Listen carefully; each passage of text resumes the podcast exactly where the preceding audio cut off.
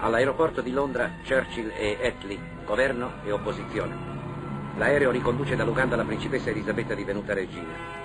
L'annuncio della morte di Giorgio VI le è stato dato dal consorte Anieri nella giungla del Kenya dopo una serata di festa.